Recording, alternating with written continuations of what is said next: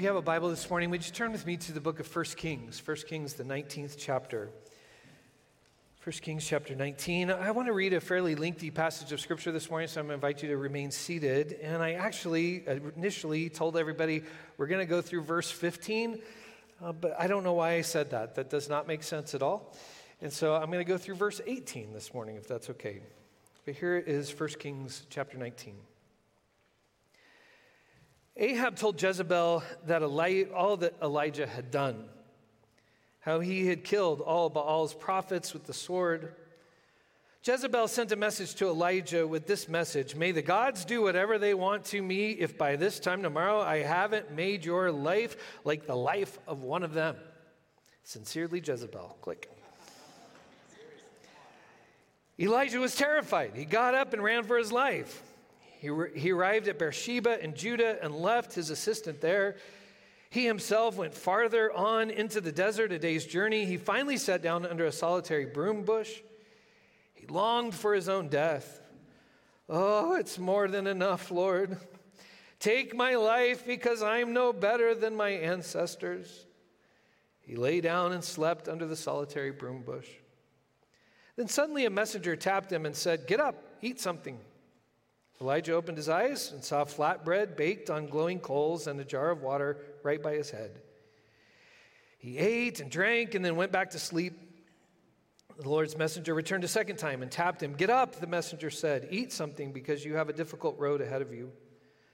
Elijah got up, ate, and drank, and went refreshed by that food for 40 days and nights until he arrived at Horeb, God's mountain. There he went into a cave and spent the night. The Lord's word came to him and said, Why are you here, Elijah?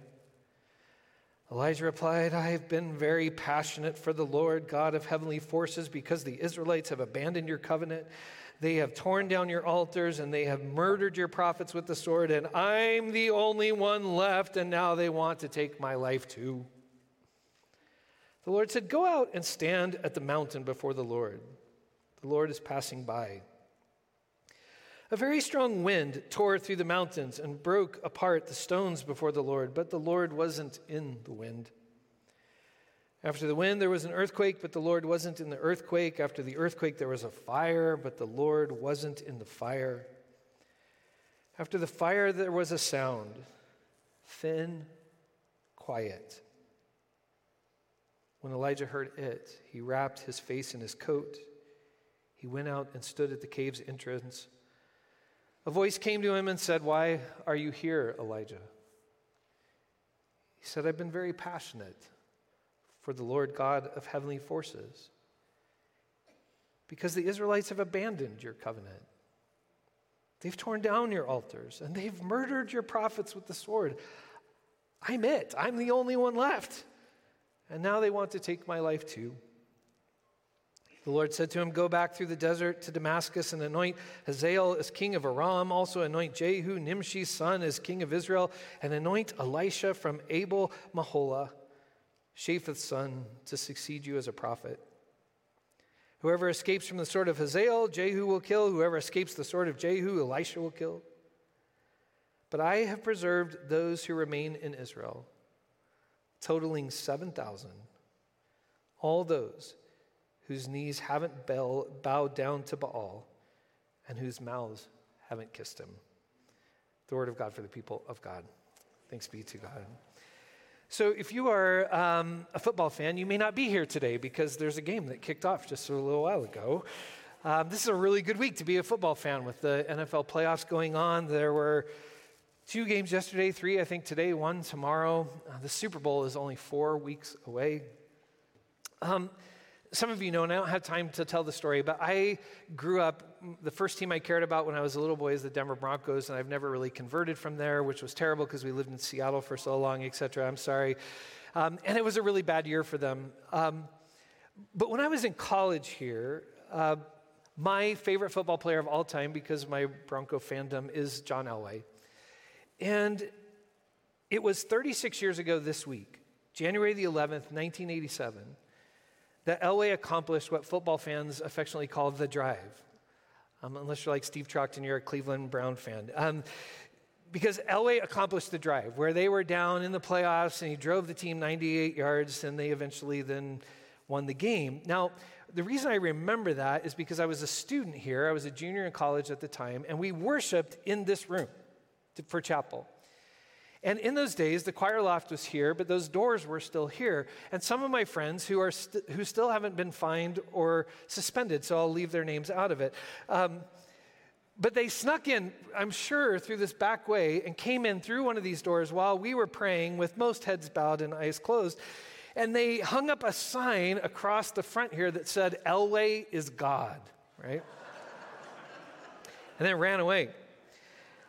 Now, I need to say, two weeks later, the New York Giants uh, proved that he actually is not a god and is mortal. But, um, and it would take 11 more seasons for Elway and the Broncos to finally win a Super Bowl. So, 1998, 1999, they won back to back Super Bowls. But part of the reason Elway has a kind of mythical aspect to his career as a football player is because in 1999, when they won the Super Bowl, he was the MVP of the game and he quit afterwards he just kind of rode off like the cowboy he kind of is. He kind of rode off into the sunset and into the Football Hall of Fame. And, and oftentimes, if you're a sports radio fan, you'll listen to sports commentators who will be talking about certain players who will remain nameless, but I think they quarterback the Tampa Bay Buccaneers. But um, at least today. Um, but they'll sometimes say, why don't you just win and then ride off, right? Pull an Elway and ride off into the sunset. I say that this morning because Chapter 18 of 1 Kings is the moment Elijah should have retired.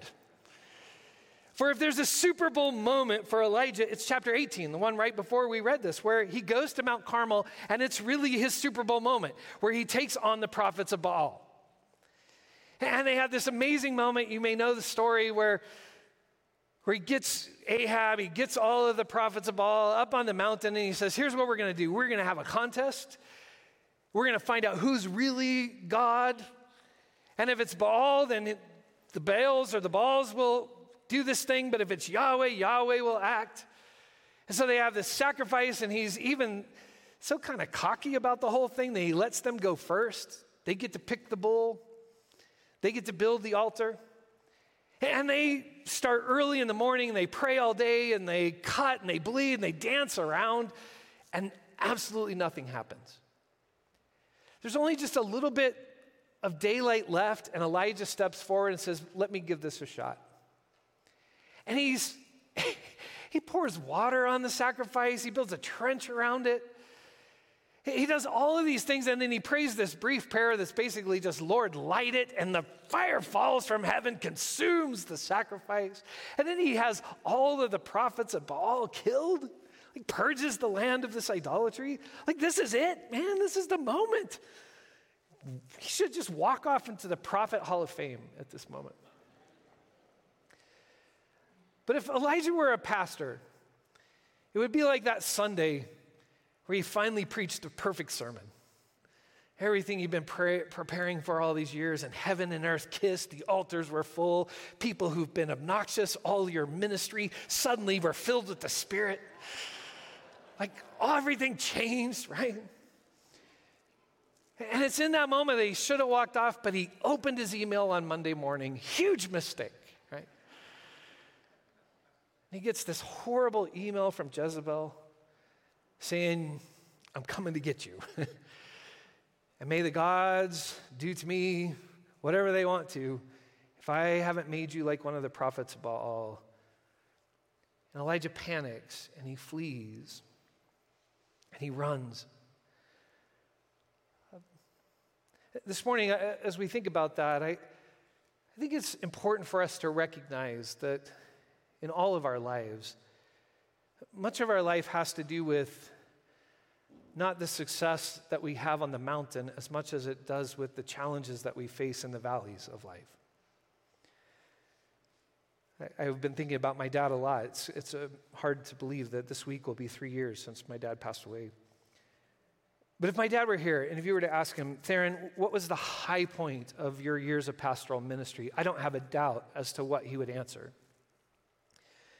The high point for my dad in ministry happened when, um, kind of in the mid 80s, uh, maybe mid to late 80s, It, we went to Seattle in 1979. Uh, my mom and dad pastored the Seattle Aurora Church for almost 20 years. Uh, when we got there, it was a lovely church, wonderful church, about 150 people or so, probably. But mom and dad, really steady time of growth for that church. Um, wonderful people who came to Christ in that. And, and really, the high point then was when the church got big enough, they decided, let's not have three services or four sometimes every Sunday morning. Let's build a bigger sanctuary. And truly, the happiest days of my dad's ministry were when they were building that sanctuary. He would go to work every day, put on a hard hat, walk around with the workers. And it was just delightful. And I, I, remember so vividly this first Sunday that, that we worshiped in that sanctuary. It was such a blessed day and it was so packed. I remember us leaving and saying, We built it too small, right? Um, but it was just an amazing time period. But my guess is if you were to ask my dad what was the low point in your ministry, it actually occurred not very long after that. Same church, they were in the building but some issues and relationships and conflict happened, some of those related to leadership in the church. And there was a period where my, my dad got super depressed, where mom would say she almost couldn't get him out of bed some mornings. And the reason I know that is because if you were to ask me what was, what's been the high point for me in pastoral ministry, it was about 13, 14 years ago. Um, in 2006, uh, wow, that's hard to believe. 17 years ago, uh, we got called to go to Pasadena. And at the time, really nobody, including us, thought that was a very good idea.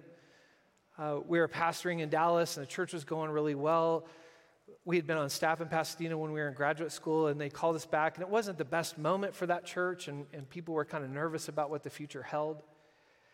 But we just felt like God was in that, so we moved there. And truly, the first three or four years were so much work, but they were so much fun, and God really blessed, and the church began to kind of thrive. And in the midst of that, one of the challenges that that church had faced, it has an amazing facility, but it costs a lot of money to build that.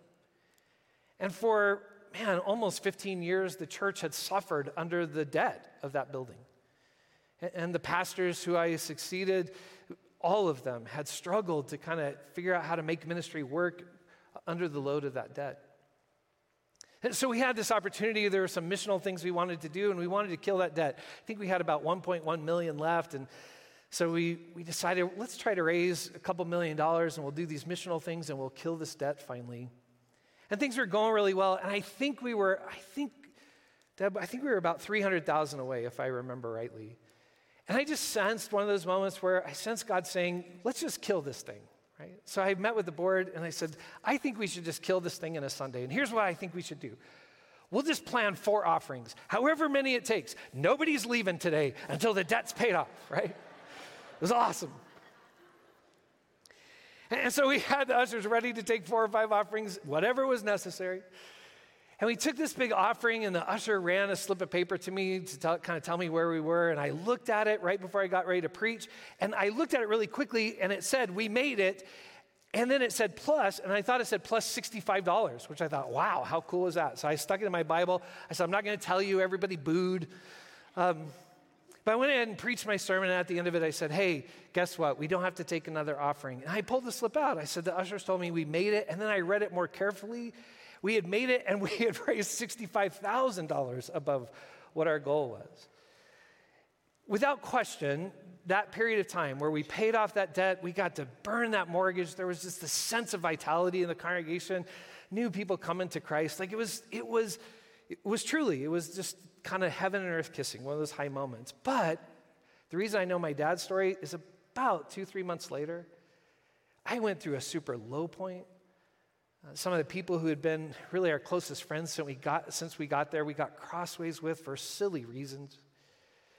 And I started to get depressed, and I wasn't sure what to do next. And the reason I know that story is because mom and dad had moved to Pasadena at the time, and my dad would sit in my office and almost every week tell me the story. Son, let me tell you about my high point that led to my low point, right? And so this morning, as we think about this text, I do think, and I hope, that in all of our journeys with Christ, there are Mount Carmel moments, maybe not where we kill all the prophets of Baal, but, but high point moments in our journey with God. And moments that then ultimately lead to Mount Sinai or Mount Horeb. But my sense is that the majority of our vocation and calling as disciples happen in between those two mountains. And some of that is just kind of moments of quietness and a long obedience in the same direction. But my guess is for all of us, there are those moments where, like Elijah, we were so excited about this thing yesterday, and we so want to die today. And we feel isolated and alone and not sure anybody's even on this thing with us. And we're kind of mad at ourselves and we're mad at God. And I think the heart of discipleship is not really the high point mountain moments. It's, it's what we allow God to do in us and through us in between those two mountains. Are you with me? So now, as I worked on the text this week, I did something that's really not like me. I came up with a four point sermon that all starts with the letter P. so if you're taking notes this morning, and I, I I should have had dice. I know, it's crazy. I should have had Dyson this week, put together a real cool graphic, and we could have made refrigerator magnets to pass out at the end of the service. And you could remember the four P's forever, and I could write a book and start a new blog or whatever. I mean, like, but here are the, here are the four P's, and I think they'll be very helpful for you. Here they are.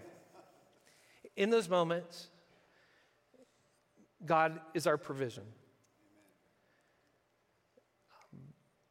Elijah's hungry, tired, and God shows up, taps him on the shoulder, and says, Elijah, get up, eat, drink, take a nap, rest. Let me provide what you need. And I don't have any doubt that God, in those moments, will be our source of provision. The second is that God will be our source of presence. Elijah feels alone and when he gets to Mount Horeb or Mount Sinai, God shows up in that quiet and stillness and, and reminds Elijah that he is indeed not alone, but that God is present with him. I needed the refrigerator magnet. The third is that we need perspective. Oftentimes, when we get in those moments, we cycle further and further down. And, uh, and God says to Elijah, Let me give you a little perspective here, Elijah. You feel alone, but you are not alone. There are 7,000 that I have kept who have not bowed their knee to the Baals. Strange metaphor. Who have not kissed them on the lips, who have not kissed their idols, who have stayed faithful to me. You are not alone. And so we get provision and we get um, Thank you. And we get perspective. This is why I don't ever preach these, because I can't remember them. so, what hope do you have? And we get purpose. Elijah leaves Mount Horeb with this kind of call, and it's a strange one.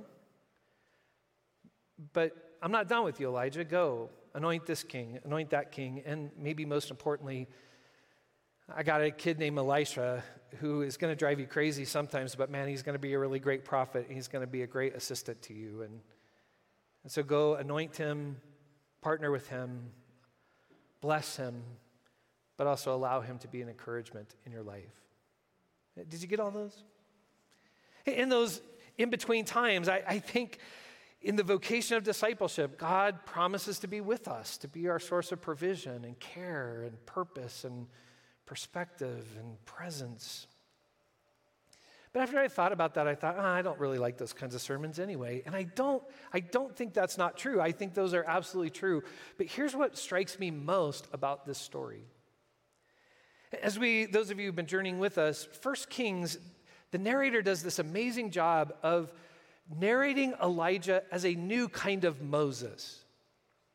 Certainly, Elijah is the first really great prophet that Israel has had since Moses. But even as the narrator tells Elijah's life, there are so many places of connection between Elijah and Moses. And there are several even in this text. And I know that somehow I bring it back to Exodus every week, but this time it's there. Um, think about what Elijah does. He gets the threat, and where does he go? He goes out into the wilderness. And what happens when he gets in the wilderness? He gets hungry. And when he gets hungry, what does he do? He does exactly what his ancestors did in the wilderness. It's why he says, I'm no better than them. I complain and groan. But God feeds him in the wilderness and gives him water in the wilderness.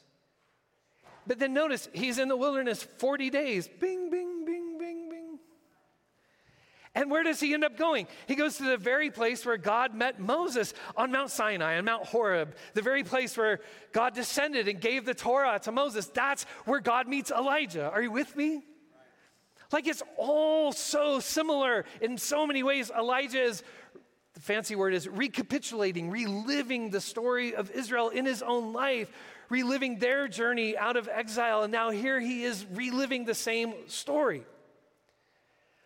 But here's what's so critical it's the same story, but is it?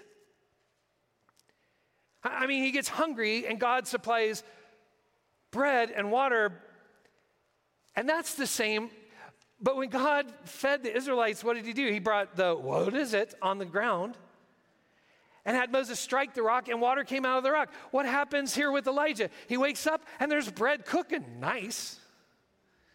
And a jar of water next to his head. It's same, but it's different. In the wilderness, God sent quail a couple of chapters before. If I could stretch it a little bit, God sends food for Elijah and meat for Elijah, but he doesn't send it with quail. He sends ravens to him, scavengers with, with meat in their beaks. Strange. And when he gets to Mount Sinai, and I, I, I, hate that I'm about to ruin this text for you today, but I really want to ruin it for you. Because so often we take this text and say, see, here's the point God meets us in silence. I've even preached this sermon three or four times. That we want him in the fire and we want him in the earthquake and we want him in the wind, but what we get him in is in the silence. I decided this week that's so wrong. Because here's the thing when Moses met God on Mount Sinai, God met him in the wind and in a pillar of fire and in an earthquake. But here's the deal God meets Elijah now, but he meets him not in those things, but meets him now in silence. And so the point is this in so many ways, Elijah's journey is similar, and God's provision and God's care and God's repurposing of Elijah's life is very similar, but at the same time, it's so different. It's the same God acting in all new ways. And here's why I think that's important. I think I told you the story before about eight years ago uh, when I first came because it's my best story and I preach it everywhere I go. But when I was a, a seminary student and in grad school, I, I, got to TA for this one professor over and over again each quarter. And I knew every quarter he was going to tell the story at some point, usually towards the end of the quarter, as a kind of blessing on the students. And he would just kind of wait for the right question and then he'd go, oh, and then he'd launch into the story. But he would tell the story, it was based on a book that I found in his library years later, a book called It's Him Again.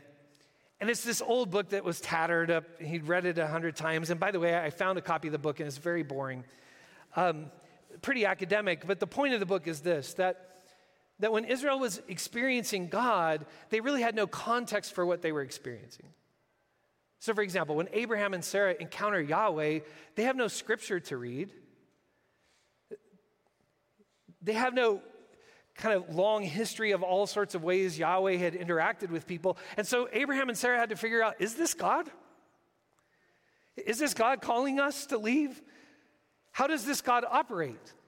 And so the book says what they had to develop was kind of the eyes of a master detective to decide is God operating here? And so my professor would grab that theme and he would say, So here's how it goes. One day there was nothing but tohu and bohu, chaos, right? And then God spoke and the universe came into existence.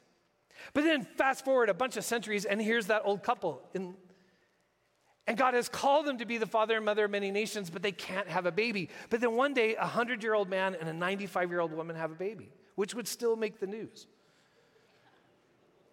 And he says, and the crowds look on and say, How does that happen? How does that old couple have a baby? And then he would say, The wise ones, the master detectives, say, It's him again. It's the creator of the universe. He's the one who gave the baby. And then he would just kind of get on a roll. And he would start going through the Old Testament. He'd say, and then one day Moses is standing at the Red Sea, and Pharaoh's coming down upon him, and he raises up his staff, and the waters part in two, and they pass through on dry ground. Slaves become free people. How does that happen? The crowds look on and wonder, but the wise ones, the master detectives, say, It's him again, creator of the universe, giver of the baby, part of the Red Sea. Then they end up in the wilderness, and they're hungry, and they're complaining, and one day they wake up, and the desert's covered with what is it? And they think, let's eat it. And the crowds look on and say, How does that happen? How do you pr- give bread and water to people in a wilderness? And the wise ones, the master detectives, say, It's him again, creator of the universe, giver of the baby, part of the Red Sea, the one who gives bread in the wilderness. And he just kind of kept going like that. And eventually the students figured it out. And they'd get involved. And it was always so much fun to watch. Every class kind of figured it out at some point. About the time he'd get to like Shadrach, Meshach, and Abednego in the fiery furnace, Nebuchadnezzar looks in and says, Why aren't they burning? And who's this fourth guy? He'd say, The wise ones, the master detectives, and all the students would start saying, It's him again, right? It's him again, creator of the universe, giver of the baby, part of the Red Sea, giver of the bread. He would just go like that, start foaming at the mouth. Students were just wholly in. Such a good, oh, he's such a good teacher.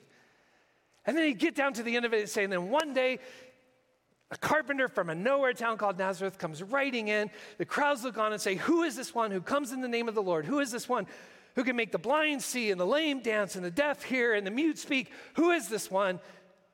And the wise ones, the master detectives say, It's him again. You're not nearly as sharp as those students, but yes, it's him again. Creator of the universe, giver of the baby, part of the Red Sea, bread in the wilderness, savior of the Hebrew children. It's him again. It's him again. And I, every quarter, I would bawl my eyes out. It's such a great story. It's, I've stolen it for decades now. And I always finish it this way. I always say, if I could go in that class, if I could, if I could finish my professor's story, I'd finish it this way. And then there's this people in Nampa, Idaho, part of this church. And God starts doing amazing things in our midst, and the crowds look on and say, How does that happen? And we can say it's Him again, right? And I absolutely believe that. But the reason I, I tell that story again to you this morning is this because it struck me this week that the creator of the universe is the one who gives the baby, but then he is the one who parts seas. And he's the one who gives bread. And he's the one who stands in the furnace. It's the same God acting with the same steadfast love and mercy and redemptive, transforming grace, but is that God showing up in different ways, in different moments, in different times. It is the same God who shook the mountain with Moses, who shh with Elijah. And the reason why that's important is because the high point for me in ministry was about 13 years ago, where God moved in the generosity of a community to eliminate a debt and give a church a future. And sometimes, if I'm honest, part of my depression is I'm sitting here waiting for God to do what He did in 2013. Right? Or 2009, whatever that was. And some of us are waiting for God to move, but we're waiting for God to do what He did back then. And God is moving, but He's doing something different now in us and in this moment. And He's still acting in ways that bring provision and presence and perspective and purpose. But while we're waiting for the fire to fall, He's speaking in the silence. Or now, while we're waiting for him to speak in the silence, he's, he's making a wind blow, right? He's inviting us to have the sensitivity to recognize His provision and His care and His repurposing of our lives in this moment. And the willingness to say, Oh God, send me. Thank you. Give us the eyes and the heart to discern your activity in our lives. God, help us uh, today. I don't have any doubt that you are here. I don't have any doubt that many of us in this room are in between mountains of various kinds, where the life of discipleship not only is lived most often, but also where most of the transformation happens. I, I don't doubt, God, that there are some who are here today who are um, who resonate where Elijah was, scared, under threat, depressed, fearful. And part of what I hate about four words that start with the letter P is they sound trivial. And this is so much more than a trivial matter of getting the right refriger- magnet on the refrigerator to remember. But I, I do pray that we would know, that we know, that we know that you have not abandoned or forsaken us. For as we will celebrate in a few months, in Christ you have gone to the place of forsakenness, and so there is no place called God forsaken because you go there with us. Some of us today, God, need a little perspective, and so help us to have that. Some of us need lunch and a nap and some provision. And so we cry to you to bring what we need today. Some need new purpose.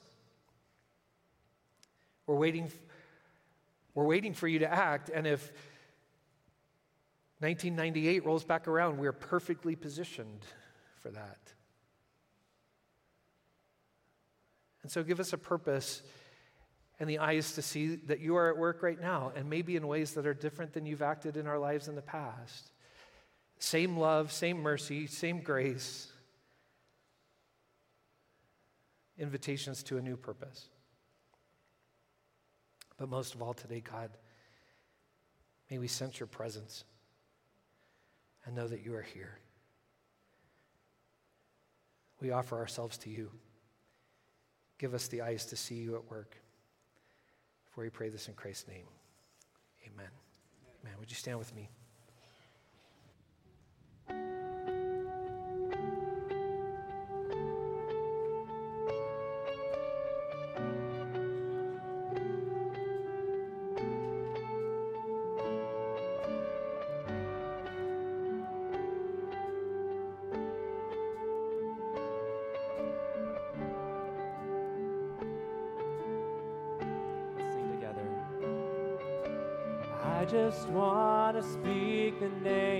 Jesus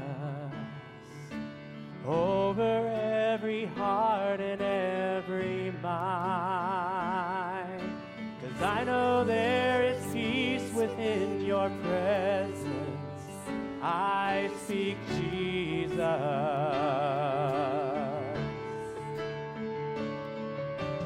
I just want to speak the name of Jesus till every dark addiction starts to break. Declaring there is hope and there is freedom. I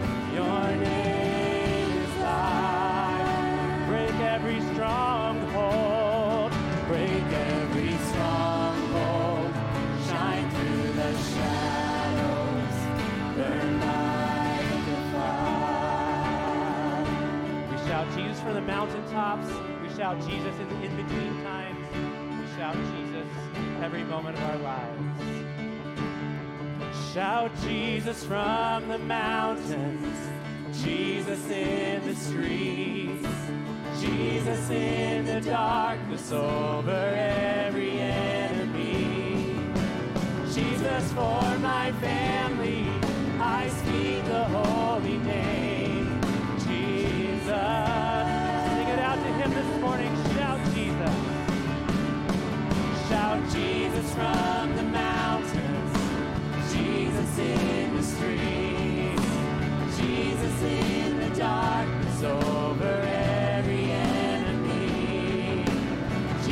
for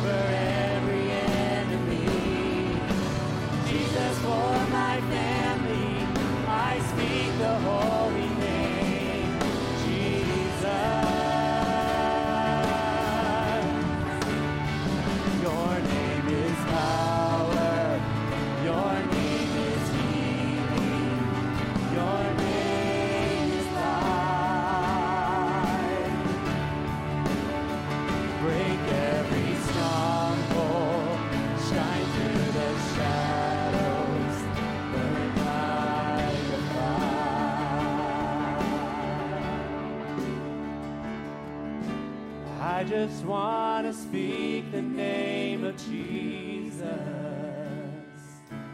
over every heart and every mind.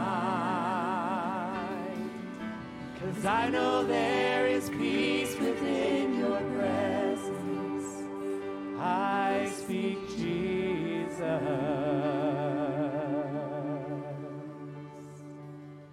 Pardon for sin and a peace that endureth thine own dear presence to cheer and to guide.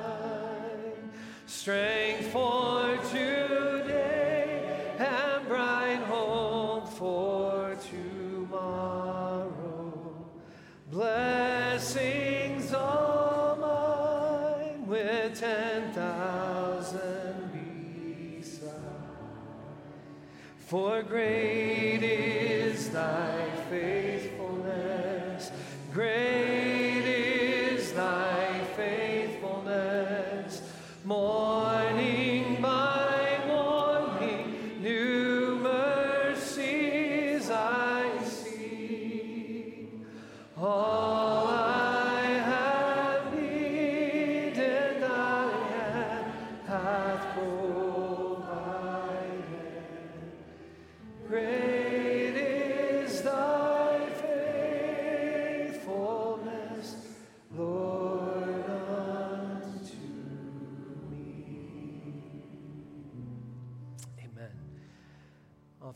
with us this morning, and those of you online, thanks. Um, when Danny was sharing prayer requests, he, he skipped a couple of praises. I don't know how much you pay attention to social media stuff, but Josh and Jessica are having a baby.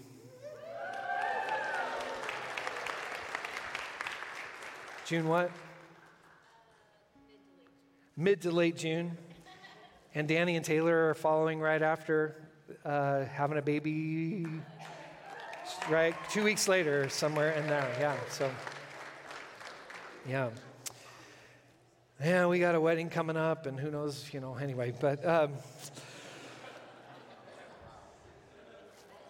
exciting stuff. Um, if you've listened well this morning, the God who brought manna is the same God who wakes Elijah up with bread and water. The God who brought quail brings crows and ravens. The God who shakes mountains is also the God who meets us in silence. And so this morning, we can go into our world knowing that we do not go alone. There's a whole bunch of people God has redeemed and is redeeming who go with us, but we also know that He goes with us too. So, unto him who by his power at work within us is able to do immeasurably more than all we could ever ask or imagine, to him be glory in us, these people he calls his church, and in his Son, Jesus Christ our Lord, now and for all generations. And God's people said, Amen. Go in his peace. Shout Jesus